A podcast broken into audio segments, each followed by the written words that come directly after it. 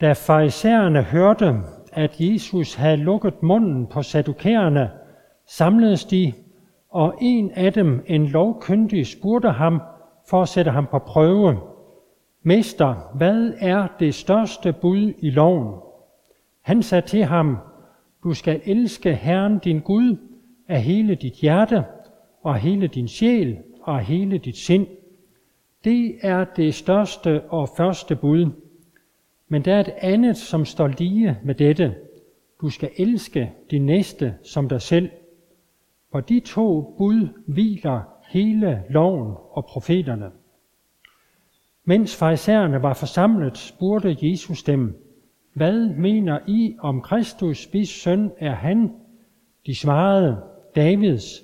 Han sagde til dem, hvordan kan David så i ånden kalde ham herre og sige, Herren sagde til min herre, sæt dig ved min højre hånd, indtil jeg får lagt dine fjender under dine fødder. Når David kalder ham herre, hvordan kan han så være hans søn? Ingen kunne svare ham et ord, og fra den dag turde heller ingen længere spørge ham om noget. Amen. Vi skal bede en bøn sammen. Himmelske Far, nu beder vi om, at du vil åbne disse ord for os, sådan at vi ser, at det er sandt, og sådan at vi ser, at det gælder os. Amen. Ja, hvis øh, vi nu lige starter med det, som vi øh, netop har overværet en dåb. Det er ganske vist ikke Aliva, som øh, jeg har fundet øh, på nettet, men det er en anden dåb. Men øh, det er jo sådan, det startede for de fleste af os, at den gang vi var spæde, der blev vi dybt med den kristne dåb. Og øh, dem, som var til stede ved den anledning, de ønskede jo, at vi fik en god startopstilling på livet, og at vi vil øh, få et godt liv. Det er jo det, som man tænker meget på som forældre og familie. Hvordan giver jeg mit barn en god startopstilling på et godt liv? Hvad er egentlig det vigtigste her i tilværelsen? Vi ved godt, det ikke er det materielle, kroner og øre. Vi ved godt, at relationer, at gode menneskelige relationer er mere værd end det. Men øh, hvordan får vi egentlig skruet en tilværelse sammen for vores børn, sådan at de får en god startopstilling? Og øh, det spørgsmål, det forfølger os jo egentlig hele vores liv. Hvad er det vigtigste at prioritere? Hvad er det største, jeg kan gøre? Og øh, hvordan indretter jeg mit liv, sådan at de egentlige goder, de øh, kommer i hovedsædet? Det er også det, som øh, teksten i dag på øh, forskellige måder handler om. Øh, hvordan kommer de egentlige goder i tilværelsen i højsædet? Og øh, her har Jesus jo noget at, at byde ind med, fordi øh, han bliver spurgt om, hvad er det største og det vigtigste ved Guds vilje med hele vores liv. Og øh, så svarer han ved at citere den jødiske trosbekendelse, det med at elske Gud over alle ting, og øh, så øh, tilføjer han det med næste kærlighedsbudet, det med at elske sit medmenneske som sig selv. Og så leder samtalen over i en snak om, hvem Jesus er. Hvem er Messias? Davids søn eller Davids herre? Og, øh, og teksten slutter ligesom i en øh, refleksion over det. Det, som øh, altså siges det er, øh, hvad er det gode liv? Hvis vi igen starter med et, øh, et barn, et spædbarn, så er det svært at pege på noget, som et barn ikke har modtaget på en eller anden måde For det at være barn, det er jo at være afhængig af andre. I hvert fald sådan som jeg husker det, så er det ikke sådan, at hvis et barn vågner midt om natten, at det så siger, undskyld, jeg forstyrrer. Øh, men det kunne altså ikke vente til morgen tidlig, jeg er sulten, eller skal skiftes, eller et eller andet i den stil. Det er jo ikke sådan, det foregår. Øh, et barn kan kun et sprog, hjælpeløshedens sprog. Det er det til gengæld også øh, god til, sådan at det kan gå lige ind i hjertet hos os voksne. Men øh, når vi tænker på vores øh, start på tilværelsen, vores første leveår, så øh, kommer vi alle sammen til at tænke på alt det, som vi har fået. Vi har fået livet selv. Det øh, er jo egentlig ikke noget, vi skylder os selv. Vi har fået mad og drikke og tøj og hus og hjem. Og øh, mange af os har fået rigtig mange goder gennem vores menneskeliv. Øh, hvad har et barn, som det ikke har fået? Det har jeg faktisk ikke noget som helst. Det at være barn, det er at være i en modtagende situation. Det er jo lidt anderledes at være voksen. Vi skulle gerne sådan efterhånden blive lidt mere selvhjælpende. Vi skulle helst ikke blive ved med at vågne og skrige om natten og håbe, at nogen kommer os til undsætning. Vi, øh, vi skulle gerne kunne, øh, kunne reagere konstruktivt i, uh, i forhold til vores omverden og vores medmennesker. Sådan er det at være menneske. Men når alt kommer til alt, så er det også sådan med os voksne. Hvad har vi egentlig, som vi ikke har fået givet? Også det, at vi kan arbejde, også det, at vi kan være noget for andre, også det, vi kan yde på det sociale plan, det er jo dybest set noget, som øh, vi ikke kan tage af os selv, men, øh, men det er noget, som vi har fået givet. Øh, den bibelske pointe, den, den menneskelige pointe, det er jo, at, at vi starter med en taknemmelig skæld mod forældre og familier og venner. Den bibelske pointe, det er, at vi starter med en uendelig taknemmelighedsgæld over for vores Gud og skaber. Gud har givet os livet.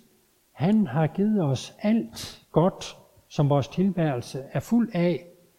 I tidens fylde, der sendte han også sin søn til verden som et højdepunkt af hans gavmildhed. Det gjorde han for ikke bare at give os et godt liv på jorden, men fjerne vores skyld, give os et evigt liv og åbne øh, vores hjerte og vores sind for evigheden. Og, øh, og dermed så tænker han længere en jordisk familie. Han tænker evigheden med, og hans gavmildhed, den er grænseløs. Hele Bibelens beretning fra først til sidst, det er egentlig beretningen om, at Gud han er kommet os mennesker i forkøbet med sin uendelige gavmildhed.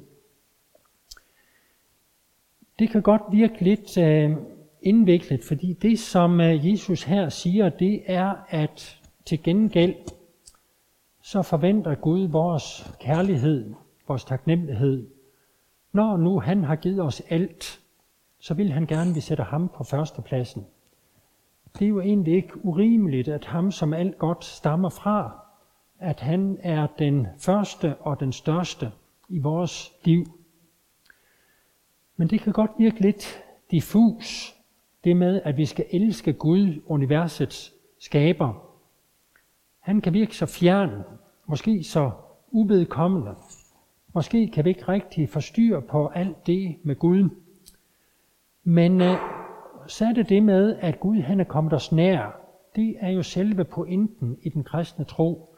Gud kom til os i Jesus fra Nazareth, og Gud kommer til os, når hans ord lyder. Når vi sidder her til gudstjenesten og lytter til bønder, til salmer, til tekstlæsninger, til prædiken, og om lidt øh, måske deltager i nadvaren, så er det alt sammen et udtryk for, at Gud han er nær gennem de ord, der lyder. Når ord lyder, og vi tager dem til os, så åbner vi jo vores ører og vores sind, og så bliver ordene en del af vores personlighed. Ord, de skaber relationer. Og øh, Gud er os altså lige så nær, som hans ord er os nær. Og det betyder, at det at elske ham, det er at elske hans ord og tage hans ord til os, sådan at det bliver det første og det største i vores liv. Der er et andet, som ligner dette. Jeg fandt et gammelt øh, maleri af den barmhjertige samaritaner. Ham, som gik fra Jerusalem til Jericho, fandt en nødstedt og bevidstløs mand, som var totalt hjælpeløs, og så kom han til undsætning. Der var andre, der bare så det og gik forbi, men han så, og så handlede han. Og øh, det er egentlig i al sin enkelhed det, som ligger i budet om at elske næsten. Den, som vi møder på vores vej, skal vi betragte som den første og den største, som har brug for vores hjælp. Vi skal sætte vores egne behov til side for vores medmenneskers skyld. Nogle gange kan medmennesket, vores næste, være ham eller hende, som vi sidder ved siden af. Nogle gange så kan vores næste være vores aller, aller nærmeste. Nogle gange så kan det være et vildt fremmed menneske, som vi møder på vores vej, eller en flygtning eller en indvandrer. Den, som vi møder på vores vej, er vi kaldet til at elske og betragte som det første og det største. Jesus han siger, at vi øh, skal elske vores næste som os selv. Han siger ikke, at vi ikke skal elske os selv. Bare rolig. Vi er jo altid bevidst om vores egne behov. Og vi tænker hver gang, at vi kommer ind i et lokale, er der nogle mennesker, der kan være noget for mig. Nu skal vi bare flytte opmærksomheden over på vores medmenneske, og, øh, og så sige, er der en i min nærhed, som har brug for min hjælp? Der var en, øh, en forfatter, som døde for nogle år siden, Jan Lindhardt hed han, som skrev en masse bøger, og som øh, øh, havde en meget øh, finurlig måde nogle gange at udtrykke tingene på. Han øh, skrev blandt andet en bog, som hed En biperson i sit eget liv. Jeg er meget tiltalt af den titel, En biperson i sit eget liv. Hans tanke det er, at øh, når vi tænker på vores egen livshistorie, så tænker vi jo som udgangspunkt på jeg og mig og mit. Hvad har jeg oplevet? Og der er, at han siger, at vi skal lige flytte opmærksomheden over på ham, som er den egentlige årsag til, at vi eksisterer. Over på Gud, fordi han er hovedpersonen i vores liv. Og så vores næste og vores medmenneske har anden pladsen, og så er vi selv sådan en biperson, som har en delt anden plads med vores næste, og Gud er den første. Vi skal altså prøve, når vi hver morgen vågner, så tænk på, at jeg er selv kun en biperson. Øh, der er en anden, som er hovedpersonen i mit liv. Nogle af de forældre, jeg snakker med en gang imellem, øh, og jeg snakker med nogen, og jeg er også selv forældre, øh, de siger, at det var egentlig så skønt, dengang børnene de var helt små, fordi der glemte jeg fuldstændig min egen behov øh, der var hele tiden en i min nærhed, som havde brug for min hjælp, og det gjorde, at egentlig alt det, som havde med jeg og mig og mit at gøre, det kom i baggrunden, fordi nu var der et lille menneske, der havde brug for, for min hjælp. Øh, selve det at blive en biperson i ens eget liv, det tror jeg er en stor udfordring. Men det er det, som er essensen i det, som Jesus beskriver som summen af Guds vilje med vores menneskeliv. Øhm, så er det, at Jesus han øh, stiller forsamlingen et spørgsmål. Hvad mener I om Messias, om Kristus? om ham, som det gamle testamente har forudsagt skulle komme. Hvad mener I om ham? Er han Davids søn eller Davids herre? Og så citerer Jesus en øh, bibelsk salme, hvor Messias han omtales som begge dele. Og øh, det forvirrer han samtidig, fordi at en og samme person kan ikke være søn og være herre på samme tid. Og, øh, og det gjorde, at, øh, at jøderne pludselig fandt ud af, at vi slet ikke forstod dybden i det gamle testamente, og vi heller ikke forstået, hvem han er, ham som står og taler med os. Jeg fandt et billede af det, som er indtoget i Jerusalem, hvor Jesus rider ind i Jerusalem på et æsel. Fordi det billede, det illustrerer, at han kommer som kongen. Det var nemlig det, som profetien havde sagt, når Messias konger kommer, så skal han som kongen ride ind i Jerusalem.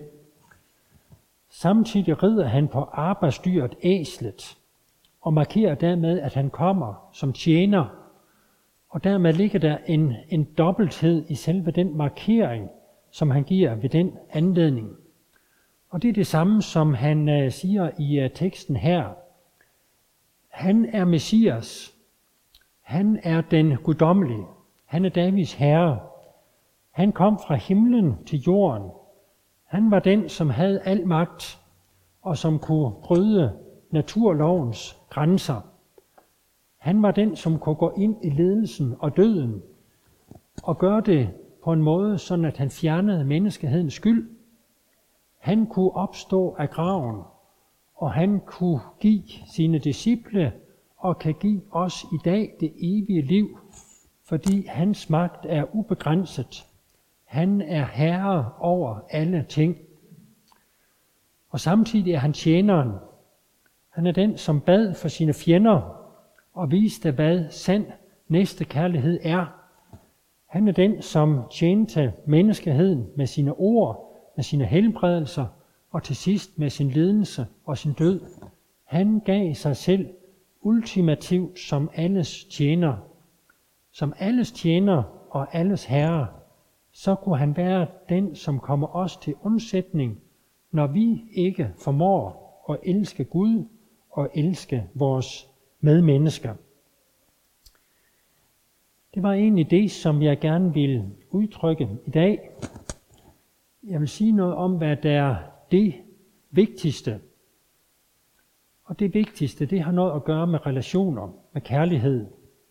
Kærlighed til Gud, kærlighed til medmennesket.